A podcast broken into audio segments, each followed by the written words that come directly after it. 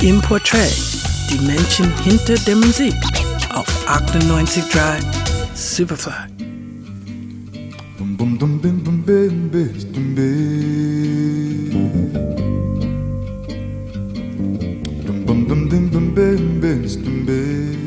Diese Stimme, wenn man sie hört, dann spürt man sie schon, wie sie sich breit macht.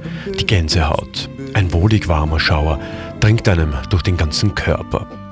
Herbie Hancock hat ihn als den Mann mit der goldenen Stimme bezeichnet, John Lucien. Lady Love, you're sitting there with eyes so deep with mystery and lips as red as wine.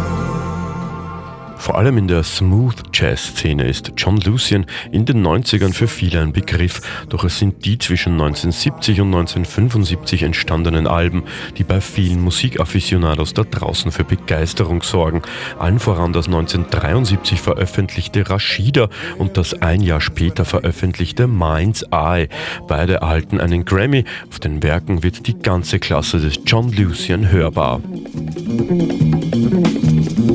Listen, love, to the song I'm singing.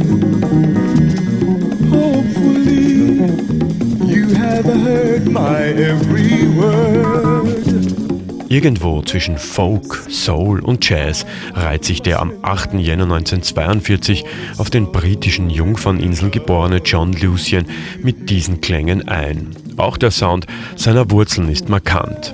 John Lucien hätte sich verdient, einer der größten zu werden. Doch private Tragödien und die in den späten 70ern aufkommende Discowelle haben ihn ins Abseits gedrängt. 1980 ertrinkt eine seiner Töchter, Södi. Er verfällt in Depression, begleitet von Drogensucht. 1982 erscheint noch das Album Romantico. Danach wird es still um ihn.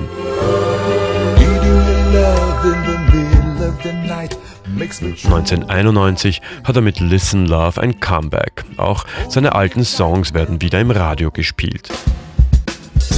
1996 dann der nächste Schock. Seine 17-jährige Tochter Delilah kommt beim Transworld Airlines Flug 800 auf dem Weg von New York nach Paris ums Leben. John Lucien widmet sein Album Endless Love seiner Tochter und den übrigen Opfern.